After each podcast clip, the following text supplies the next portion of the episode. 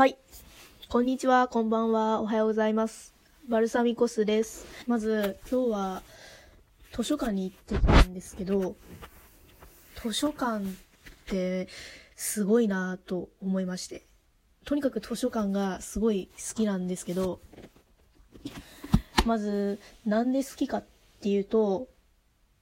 快適、そして安心、安全、落ち着く。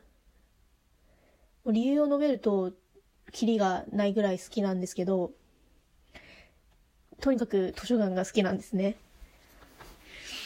で、今日も、あの、本を7冊、DVD を3本借りてきたんです。で、図書館って、便秘を解消してくれるところでもあると思ってて、私ちょっと最近あの、便秘気味なんですけど、朝、ブラックコーヒーとリンゴを食べて、その後図書館行ったんですね。そしたらもう、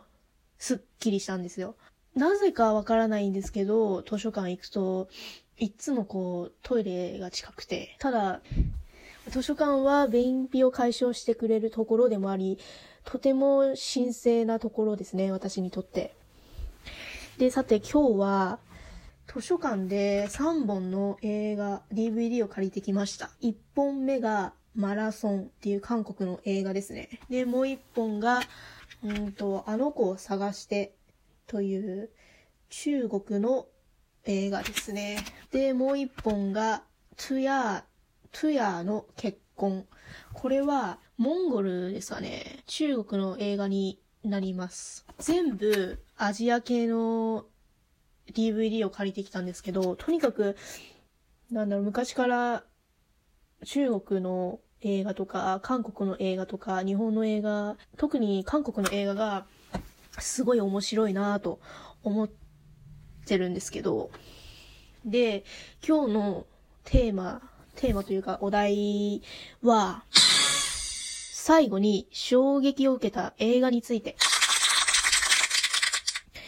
と、この映画は韓国の映画で、題名はオールドボーイという映画なんですけど、今から5年前の2016年に公開された映画です。で、これは第57回のカンヌ国際映画祭でグランプリを取ってるんですよね。これは、ちょっと安易に人にはちょっとおすすめできないんですけど、初めはすごく全然問題ないんですけど、後半最後にかけて黒い場面が出てくるので、本当に見る方がいらっしゃったら、気をつけ、気をつけてほしいですね。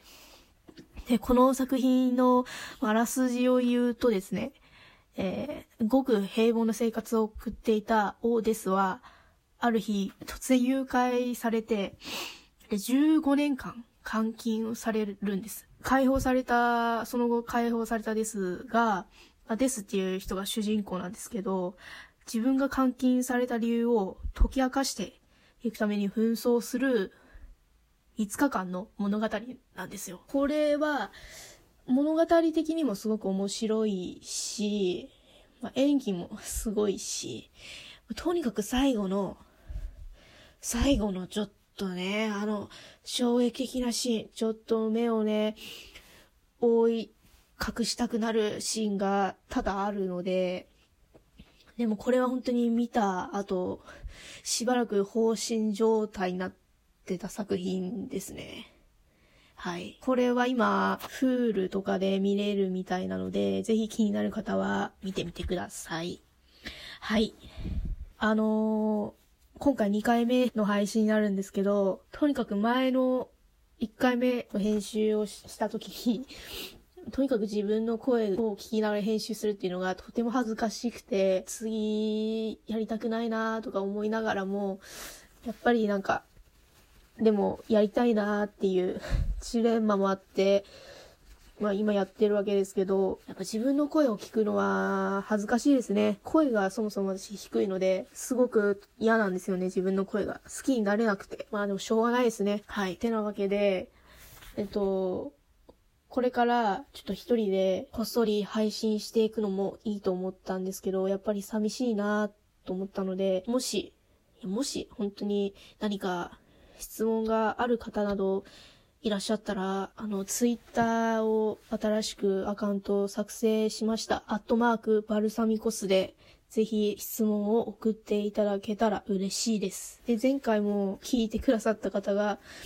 あの、いいねとか、ネギを、あの、くださってすごく、すごく嬉しかったです。ありがとうございます。では、今回は韓国のオールドボーイという映画作品について紹介しました。また次回お会いしまし、あ、お話ししましょ